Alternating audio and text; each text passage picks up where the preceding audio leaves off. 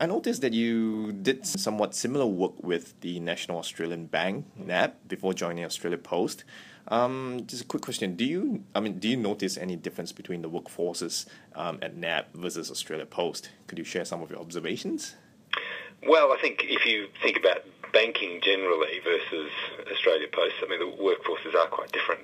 Obviously, there's a much bigger blue collar workforce at um, Aussie Post than uh, the banking world, and also it's much more distributed. So we're we're the largest retailer in Australia, and that's spread geographically right across Australia. Um, so even just the geographic spread's quite different. But we also have quite different workforces. So we have everything from the posties. Um, we have people who work in the retail stores. We have uh, people who process both parcels and letters. So it's a very, very. And then, of course, there's a very large emerging digital workforce, um, uh, which is supporting the growth in our future businesses.